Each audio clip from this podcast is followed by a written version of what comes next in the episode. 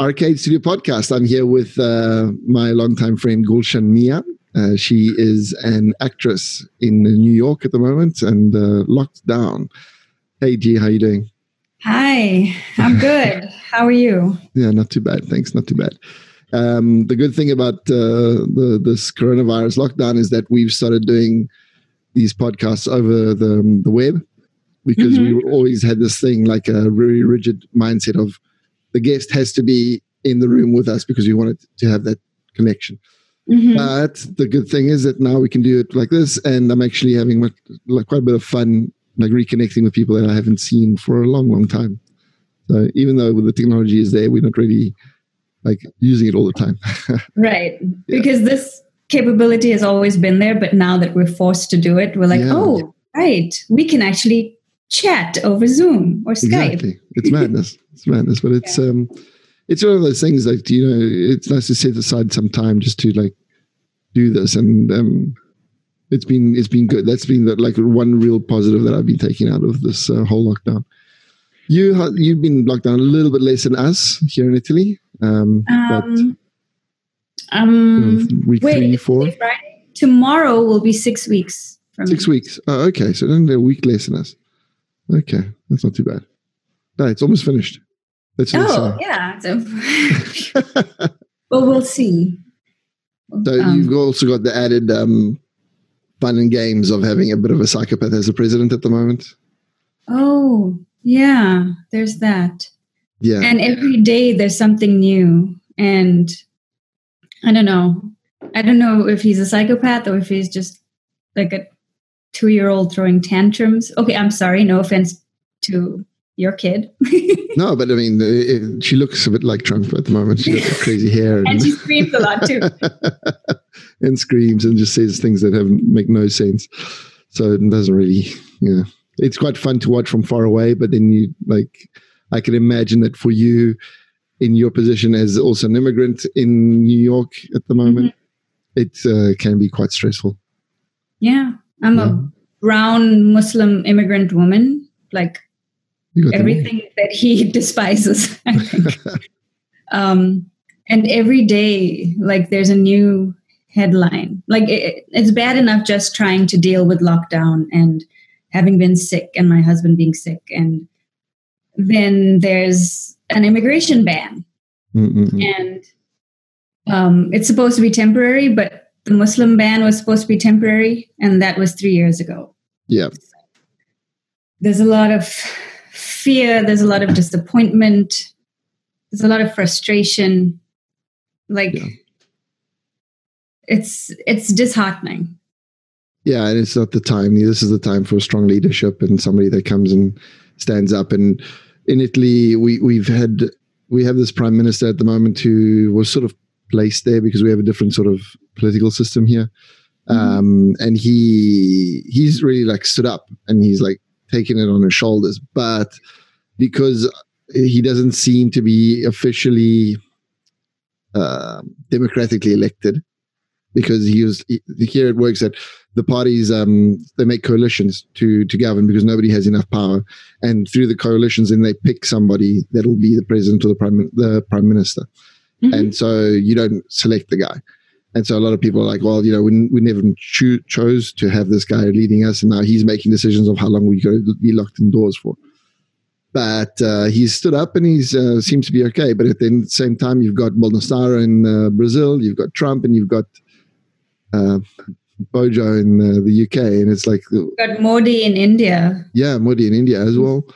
Crazy yeah. guy in Hungary. There's a lot of um, dictator style people that you know they're not all dictators but it's like they got that idea at the end of the day. Yeah yeah um and then there there's um the new zealand prime minister who i yeah. just Jacinda Ardern. Yeah yeah. Who i just love have like a girl crush on. Oh but she's she's nailing it at the moment.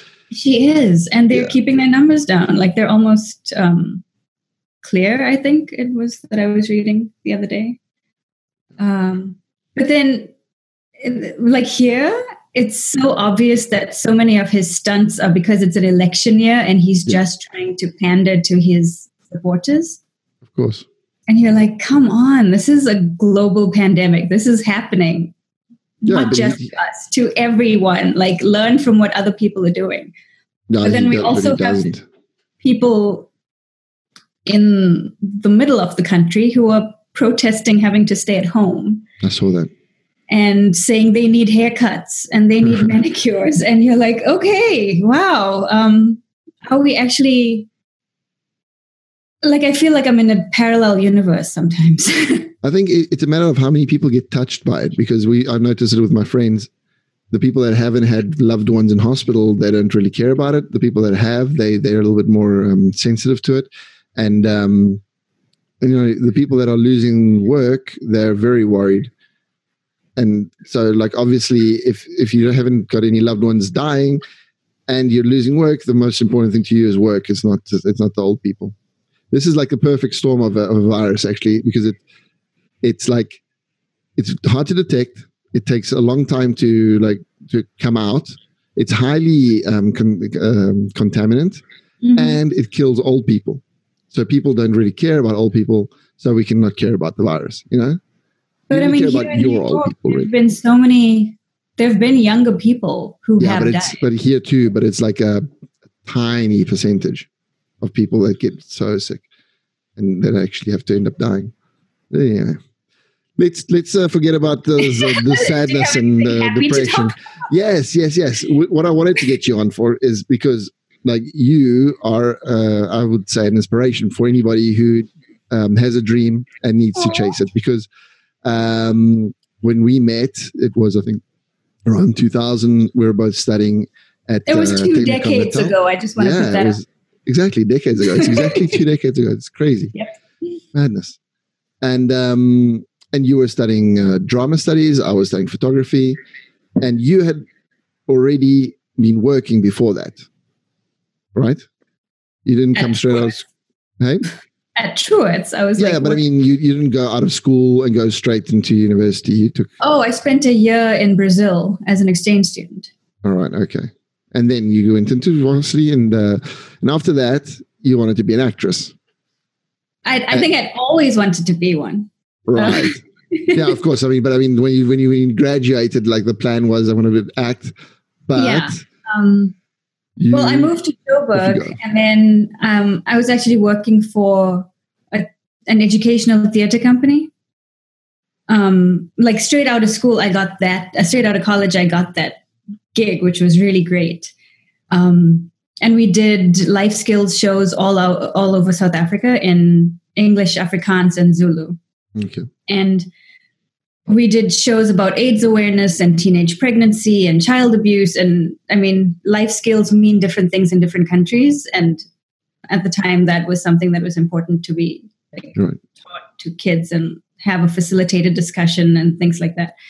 But I was a trained actor. I wasn't a trained counselor or facilitator, and it was hard. At the end of that contract, I it was a lot, and I, I wanted to go back to that, and I still want to go back to that, but it I couldn't handle like you were acting and you were doing the scene about I don't, child abuse, um, and kids could relate to that, and so instead of opening up to teachers or someone that they couldn't relate to, they could relate to you. And so we would have kids come up to us and tell us things. And then we would say, okay, we're going to pass this on to your teachers and your headmaster.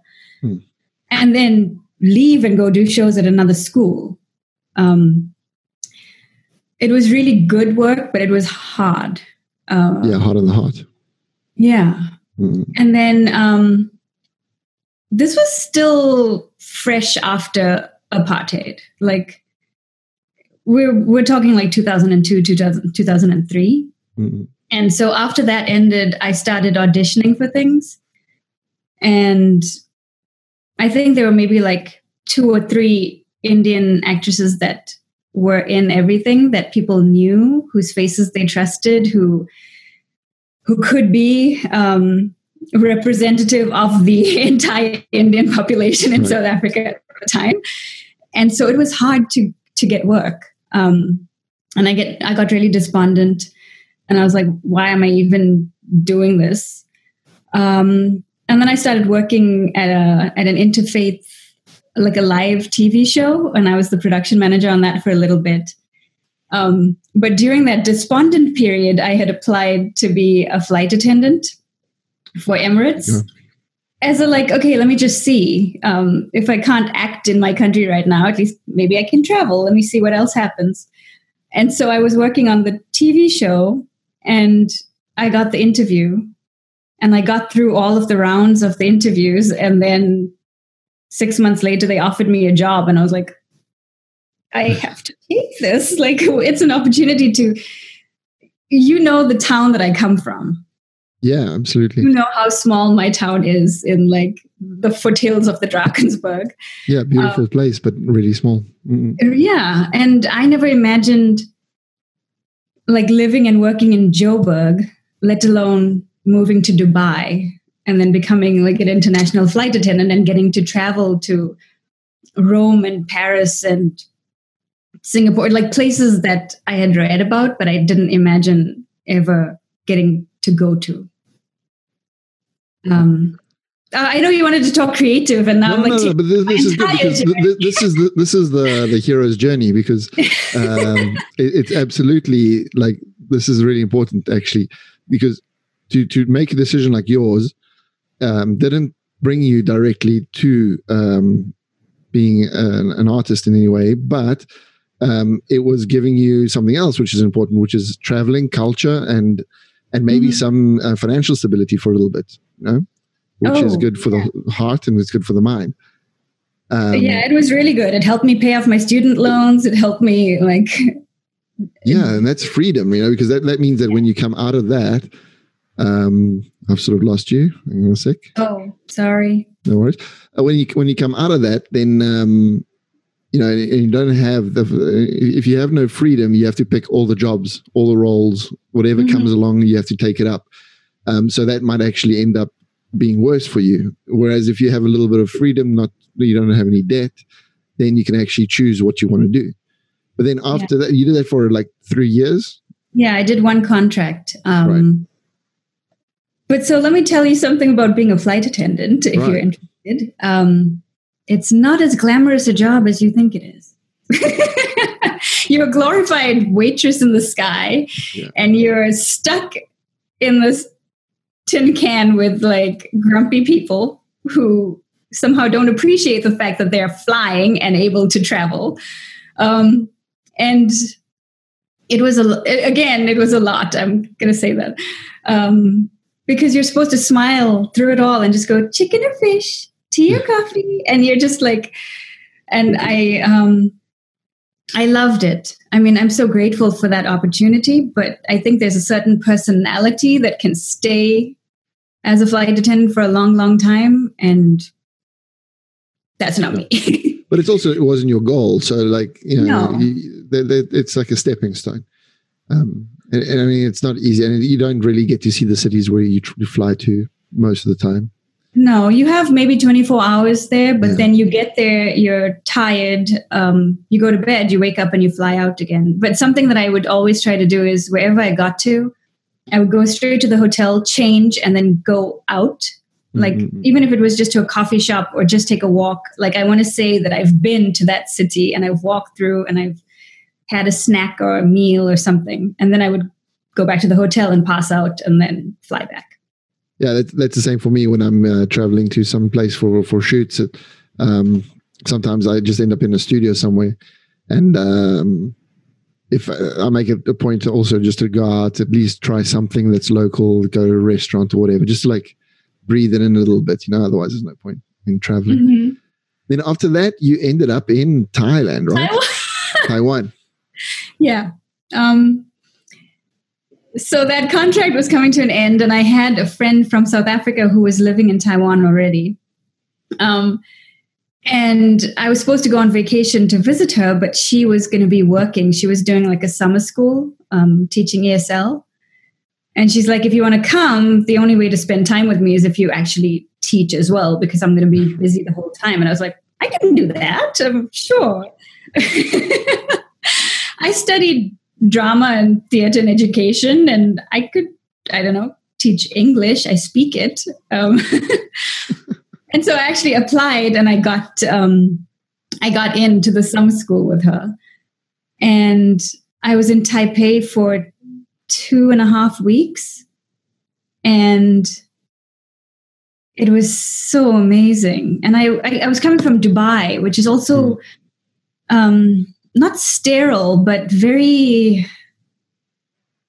man-made. I, I don't know how yes. to explain it. Have you been to Dubai? Yeah, yeah, I've been. It's it just it's just buildings.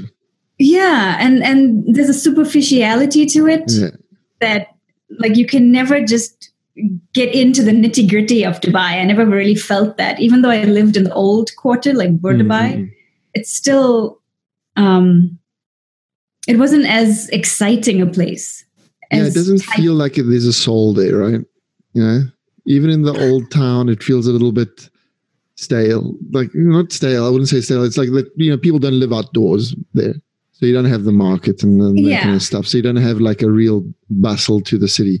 It's like people get out into the car, drive somewhere, get out of that into whatever they're doing. So it's like it feels a bit like and it's also too hot too but yeah it, you die but the souks were my favorite thing like the spice souk and you know the fabric souk like jo- going into that that felt good. Mm-hmm. um, but then i got to taipei and it was messy and dirty and textured and fun and there was just so much going on and i found that really cool coming from dubai.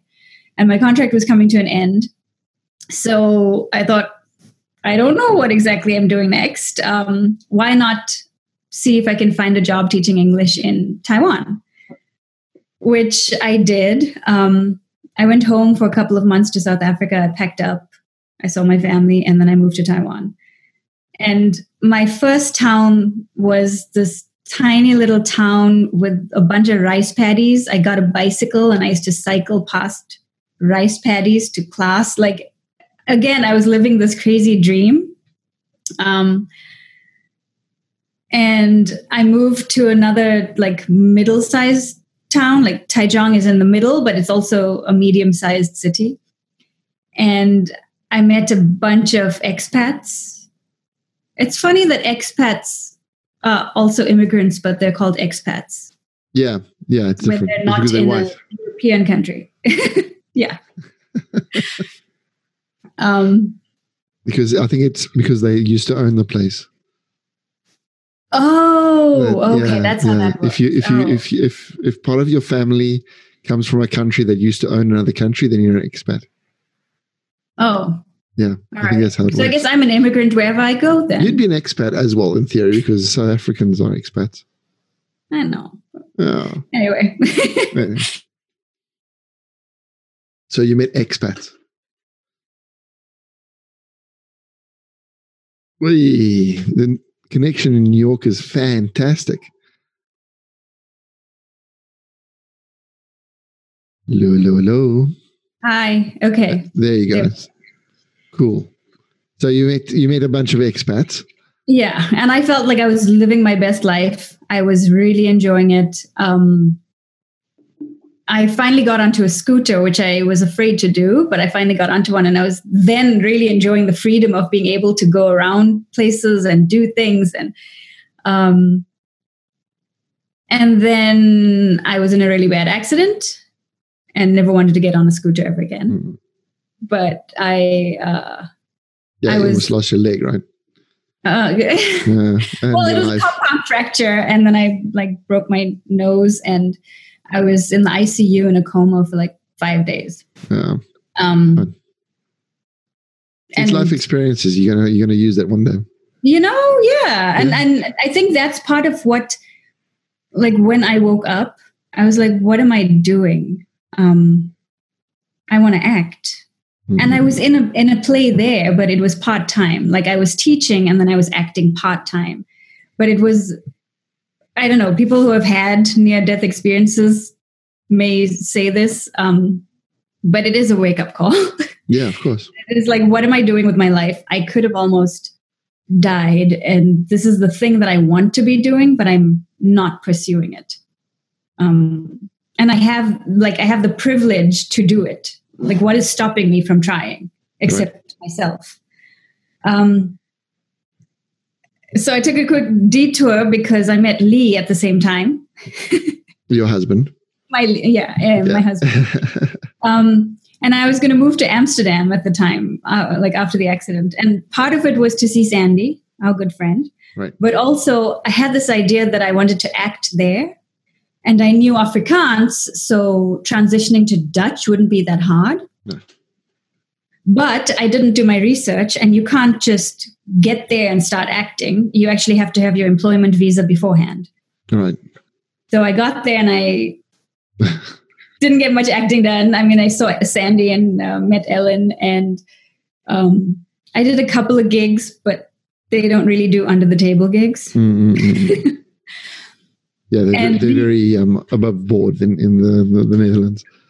Yeah, yeah. Which is kind of surprising, but not, I guess. Okay.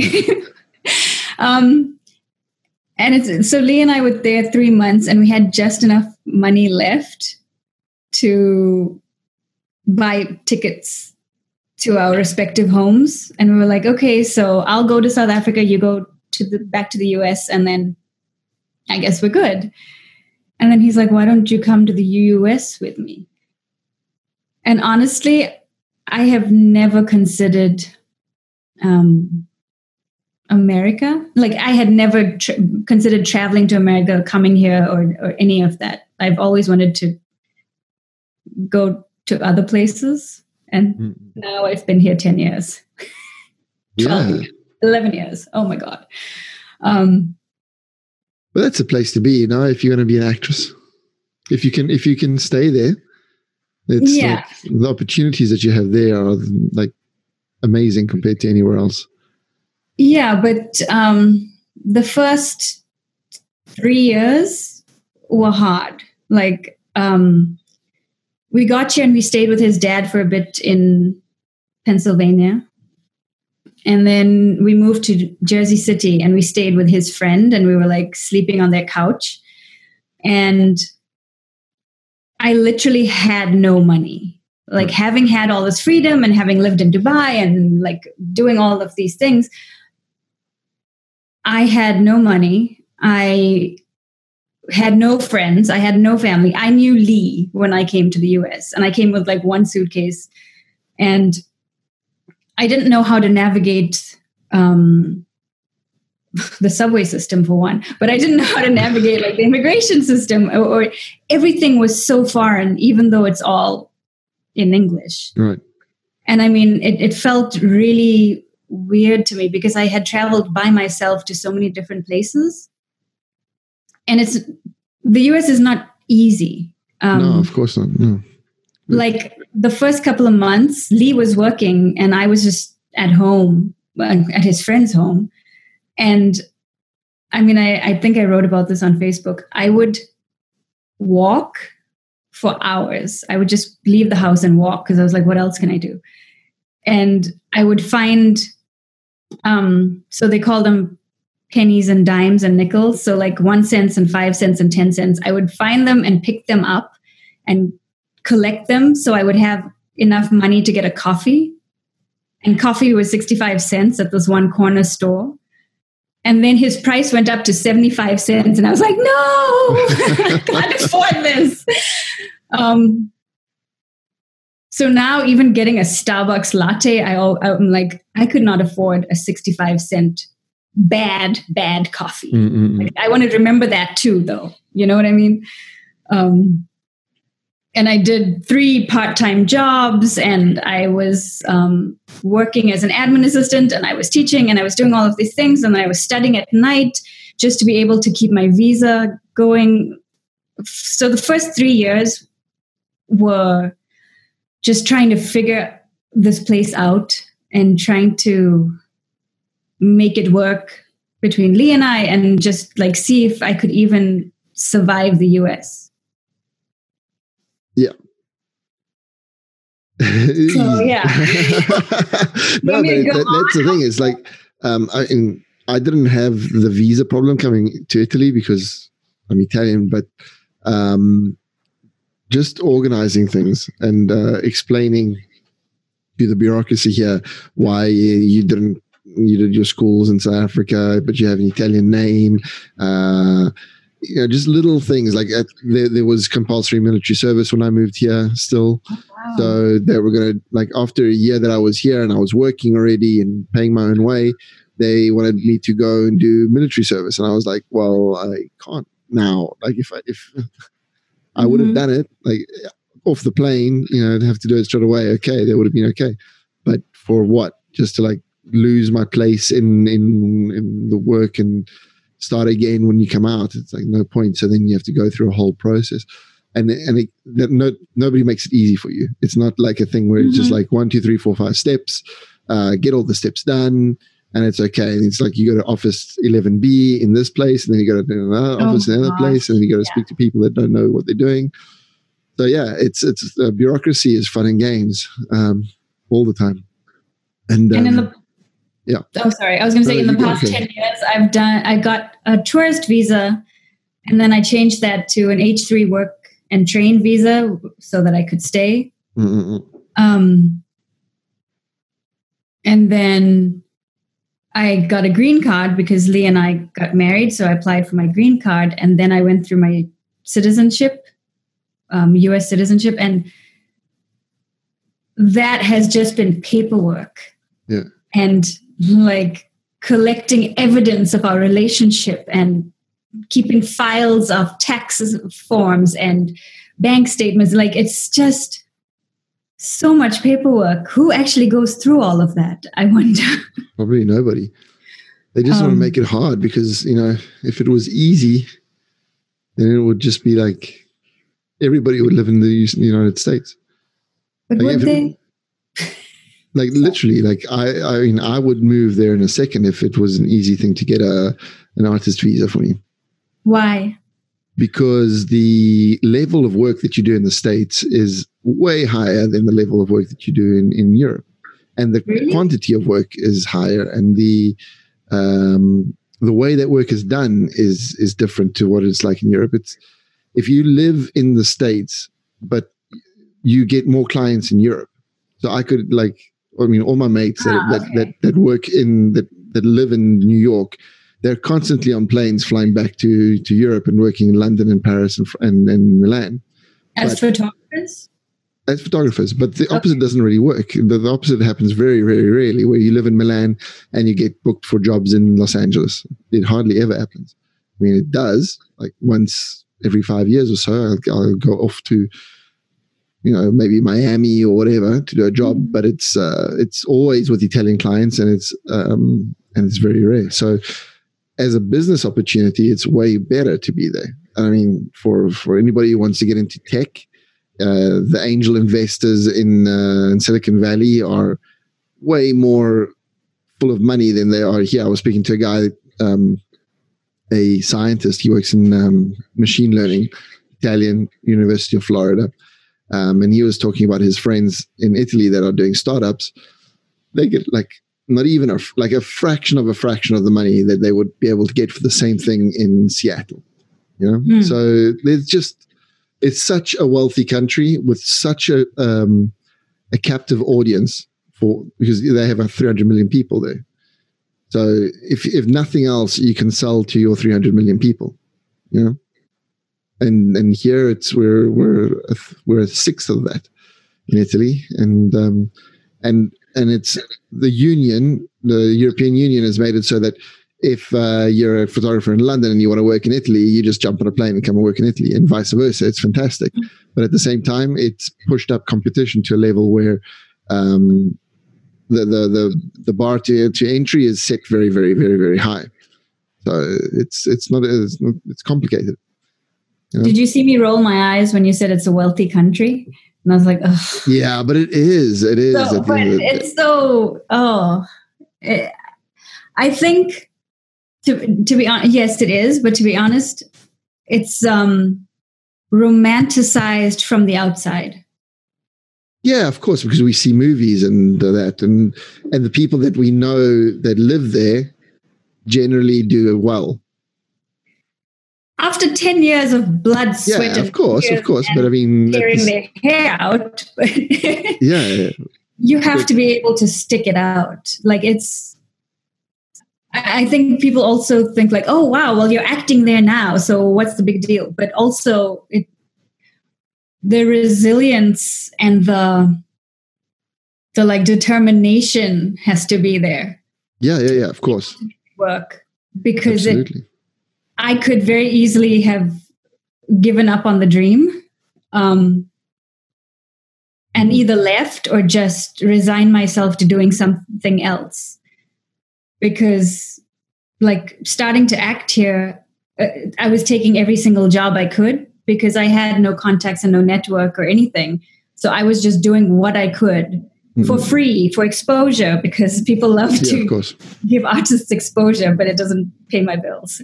Um, and it took so long to build that up that there were so many times that i was like why am i even doing this? Like what do i have left to give?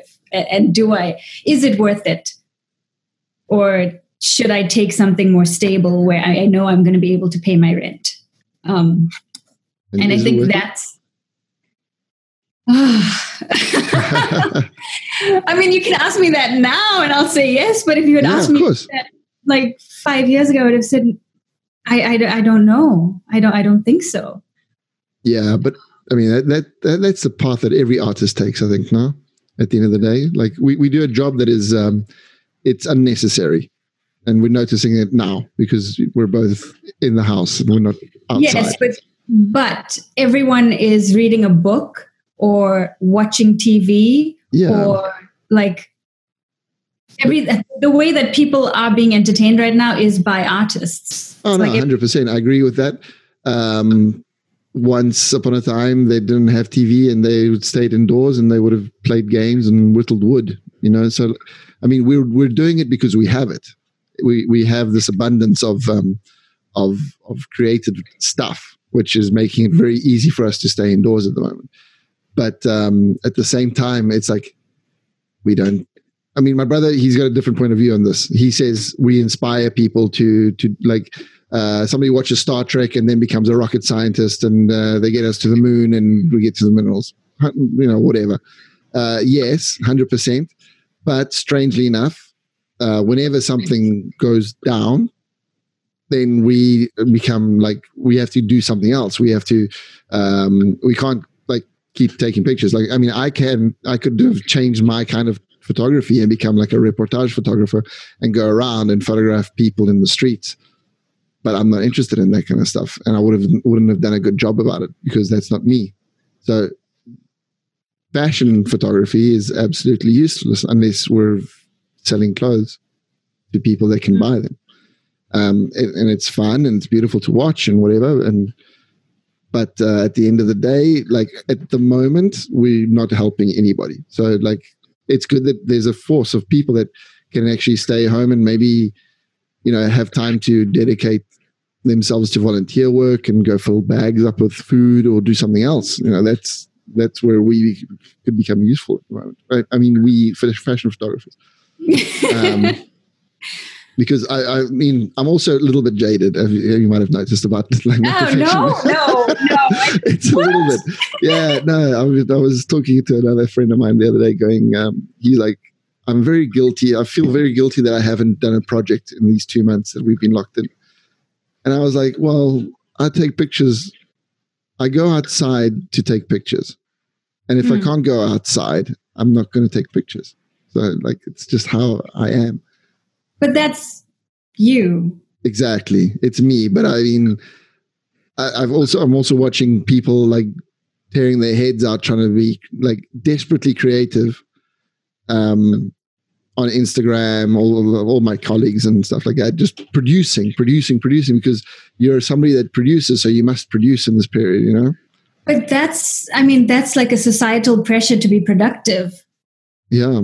But this is like an unprecedented time where you're trying to deal with grief and trauma and all of that. I don't, I was, the first month I was freaking out because I wasn't writing plays and I wasn't doing mm. anything on Zoom and I wasn't figuring out how to act and direct via Zoom, whereas yeah. I have we're doing that, and and it was actually making me feel a lot worse about myself. Whereas there's a lot going on right now, that we have to feel bad about. You don't have to add that pressure onto yourself. Yeah, exactly. Um, there's that, and there's also there's just things that you can do that aren't tied directly to what work you do. You know, you could just read a book, you know, and read, you know, just things that you wouldn't have time for usually. Right. They, they, they, those those pressures aren't there at the moment because it's not like we're going to come out of this and there's going to be somebody going at the end, you know, oh look, during the the forty, you know, the the, the great eighty days of COVID nineteen, Andy produced exactly four photographs, and so he's not a photographer, so we're going to scratch him off the list and he's totally useless to everybody. They, they they've forgotten those pictures like already. You know, mm-hmm. like all the stuff that we produced on Instagram because that's the only place it's going out, or like online media. That's going to be it's going to go in a show perhaps somewhere. You know, someone will put up something of art produced during COVID, but um, there's going to be new stuff to produce the week that we come out. As soon as we come out, there's going to be like craziness. You know, people are going to be like dying for new content. So we have to like we're going to be producing, producing, producing, and that stuff's going to be all like buried at the end of the day somehow. Yeah. But I think art post COVID mm. is going to be so cool. I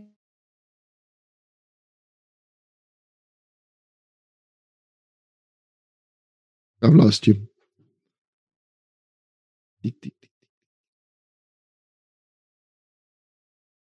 G.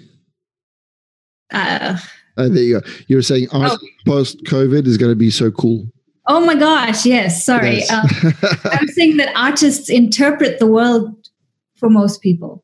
Yeah, yeah, yeah. And I think that we're going to have some really beautiful pieces. I, I can imagine like just the plays that will come out of this. I know we're not going to have performances for a little while in New York, and Broadway is not going to open mm-hmm. up just yet. And but I imagine that like I'm hopeful that the art that comes out of this is going to be memorable. Yeah, I think so. I think it's going to be. It needs to be processed still. You know, yeah. it's going to be like yeah. Picasso painting Guernica. No, he, he didn't paint it the day of the bombing. He painted it later because he thought about it. He processed it and painted it. So I, I think this this need to produce now because it needs to be done because it looks like you're not doing anything. Yeah, that's not useful to anybody. We need to like take a step back, build ourselves up. You know, mm-hmm. build you know get over the trauma as well. I, I have to admit I didn't. I haven't felt too bad about eh, the whole situation. I mean, we're we're living in a place where literally we've got like a 15% death rate at the moment. Like you know, it's it's quite bad. But um, until a family member didn't get touched, we were we were we were living it up. Like you know, we're just enjoying the family, just ourselves and whatever. When that happened, we are like we opened our eyes a little bit, went into a little mini depression, but then we we're like, okay, cool. Um, let's just make the most of it. We're stuck inside. There's nothing we can do about it, and we came out. And now we're we're back onto the whole, you know, just like when we had it, we had a barbecue the other day because with our neighbors, yeah, not together. We ah. were at three different tables, you know, social distancing, whatever. But um, and it was very strange. But it, we got a sense of normality. You know, we were chatting, we were talking to each other, and mm. and it, made life. It just makes it seem like further away. And also, we live in a, a sort of like a courtyard. We don't see the road. It's very sheltered where we are you know it might be different if you have a view on the streets and you don't see cars driving past mm-hmm. and you don't see people but we we see what we've always seen like every single day before and after so for us it's like almost like a happy like nirvana sort of space where i'm playing with my kid every day and i feel like i'm, I'm playing the the rich person that can stay at home and not stress about work well, as long as you can acknowledge your privilege, that's a I start. I acknowledge it 100%. I, I admit it, like, uh, because yeah. I, I, know it's there. Like, I know people are suffering. But at the same time, I'd like, it, it's, it would be silly for me to not to not say like look you know we have it good and we're we're enjoying what we have at the moment because we were lucky to have it good you know mm-hmm. I'd, I'd feel we hear ambulances and we're not in manhattan we're in brooklyn mm-hmm. and it's quieter but we hear ambulances so often and, and yeah, yeah. more often than by new york standards and when we don't hear one for a little bit, then you're like, wait, it, like what's missing? Because yeah. it's actually become part of this like Constant. COVID soundtrack or something. Um, yeah, no, it's it's we we hearing them here as well, but um, I don't know. We're we're detached, like I said, and then we we had the big scare at the beginning where where the hospitals weren't weren't handling it at all. So people were being turned away from the hospitals and were just dying at home. So at the beginning, it was it was quite rough. Um, mm-hmm. Um, once once they sorted out the hospital situation with the beds and enough people getting in, then it's become just a matter of, you know, the the people are getting cured or taken care of, but they're not, you know, obviously if most of the people that are dying in Italy are people that have serious problems apart from COVID, you know, cancers, serious lung disease, heart disease, stuff like that. It's like it sounds callous, but it's people that that were on their way out, but are they, their last couple of years have been shortened. And it's rough, but it's I mean, it, it would be very different if it was touching children. If you had children going out and just dying by the thousands, I think people would have a very different um, point of view on the whole thing. Um, yeah, but uh, in New York, we've had several cases of 30 and 40 year old perfectly yeah, yeah, but I mean, Italy too. If, have run. You know, and like there was even an eight year old kid recently. But also in New York, um, the numbers are more brown and black people mm. and like like predominantly black um and and then why, why you, is that why do you think was there, have they figured out a reason for that well i think um like when you have the privilege of social distancing mm-hmm. then it's easier to like not spread it and not share it. But when you have like in queens um there's a high number of immigrants in a certain area that are, have been getting sick. And it's because there are just so many people living in this small area. Mm-hmm. and there's so many people living in one apartment. Like social distancing is not an easy thing to do. Lee and i are lucky enough that we have we can be in separate rooms. Like when we were yeah. sick we in separate rooms but he still felt sick taking care of me yeah, um, yeah and then a lot That's of the situation in Italy as well. We we're all living on top of each other. The, the, the families or grandparents and and um, families live generally together. Um, and the funny thing is here, the immigrant population has been hit less than than, than the local population because it seems that the um, uh, tuberculosis um, shots that we have in in Africa seem to help uh, at least dampen the um, the symptoms a little bit. So, maybe like here, it seems like that they've been very, very lightly lightly hit, unless those numbers are going to come out later. Who knows? Mm. Because there are, you know, racists in Italy as well. So maybe they're just like hiding things. but I mean, so many of the workers here who are still working, like in grocery stores yeah. and cashiers and delivery people for restaurants or whatever those are all Same immigrants. You know those are all there's oh sorry i get so frustrated when i think of these people who are protesting with guns who want to be yeah, outside. Where there are people in new york who i think would want to be inside but they have to work. Um, yeah, yeah probably. No no it's madness. It's madness and and now now we're getting to the point in Italy as well where people are just like, oh fuck it, let's just go outside. That's it, finished. We just want to stay outside and um, we want to start our lives again and to hell with what happens. So this is the this is the the moment where things can hit the you know shit can hit the fan quite easily, and maybe get a second wave, but hopefully not.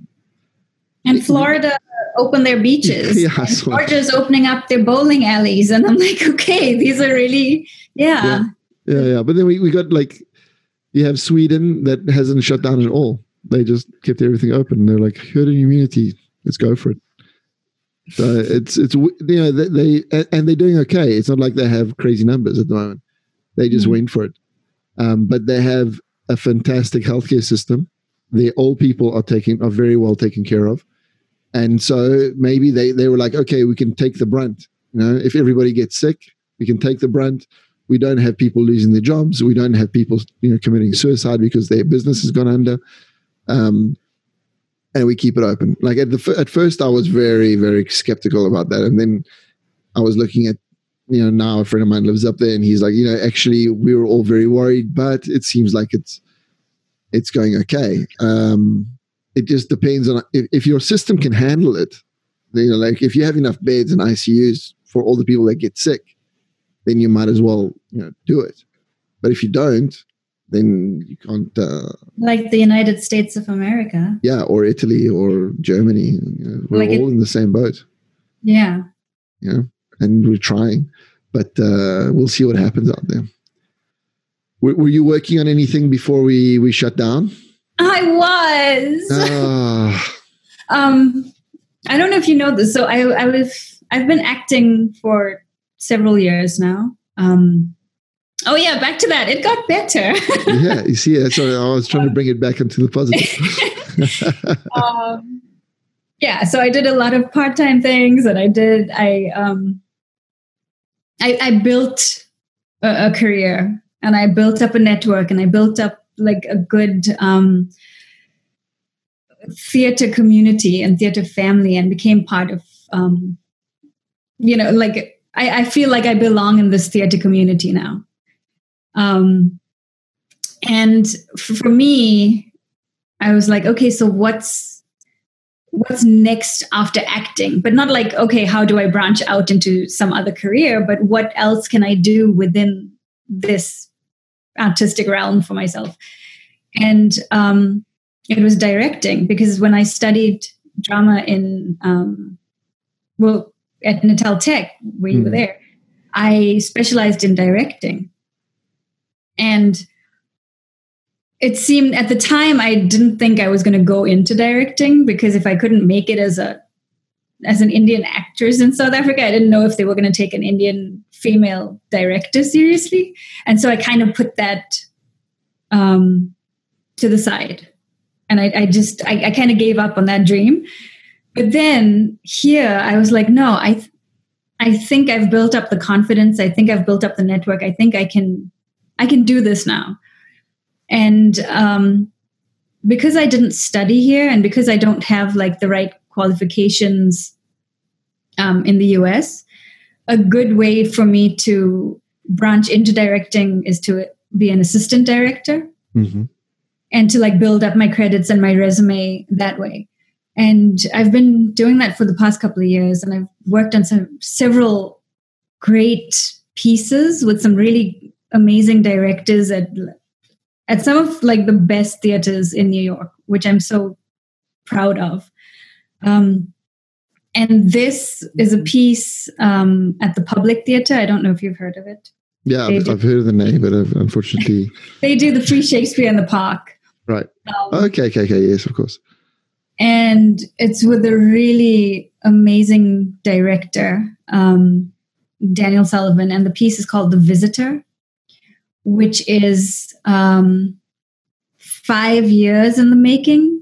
Hmm. Um, it's it's a musical about um, these two undocumented immigrants, yeah. and it's based on the movie from 2007. If you've seen it, it's called The Visitor.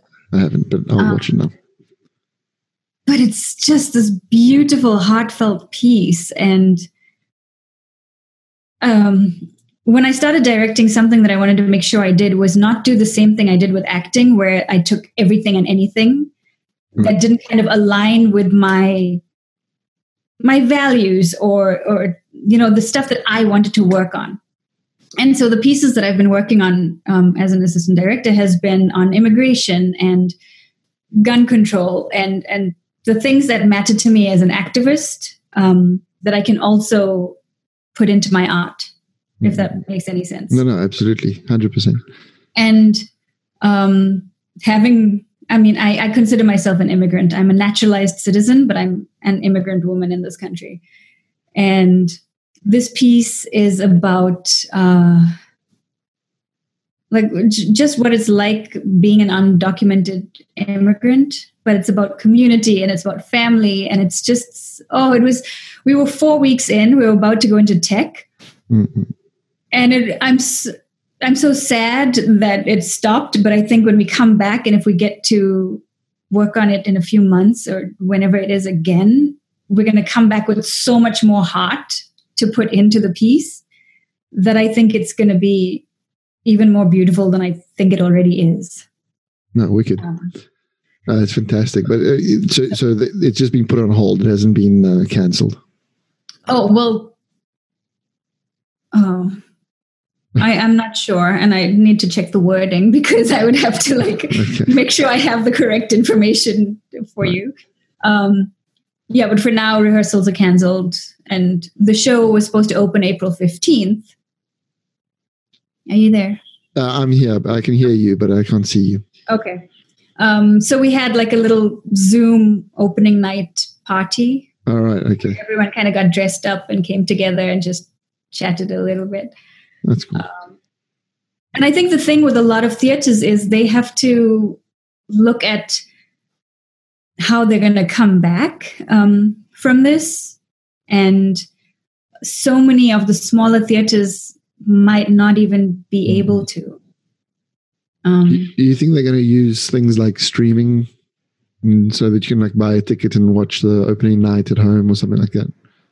Maybe I, because so many like theaters hold 100, 200, 300 people, and I think people are going to be afraid to go into theater for a little bit yeah, of course. and be so close to people for the next two hours.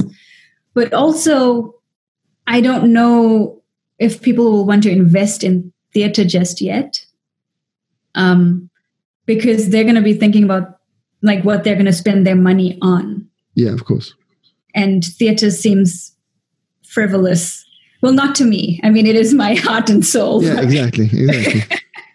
but um, like like we were saying before, it's, it's exactly.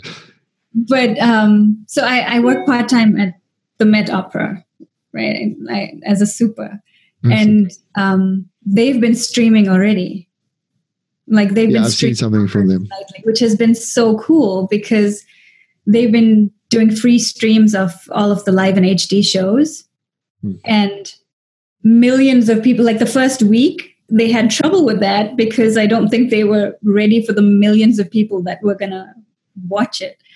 Um, and so I think that's been helping them build their audience base yeah, too. I think that's something that's coming out a lot with all the um, the Instagram lives and all that kind of stuff. A lot of people have found their voice in a certain way. They're not just um, producing content that's um, that's static, and they're building an audience. So at the end of this, I mean, the whole podcast, um, uh, how do you call it, economy, mm. industry, there's a, there's a has, yeah, is is is booming at the moment because people have time to listen to them and and people have time to produce them. Like you know, we we've been doing ours for about two years now, and obviously we slowed down during this thing because we, we didn't know how to how to translate mm-hmm. our thing. But um, but it's you know it's so easy to get it done, and uh, I think people are enjoying also like what we're I mean, maybe not hours, but like what we're doing now is just to like talk for an hour and be able to get into things.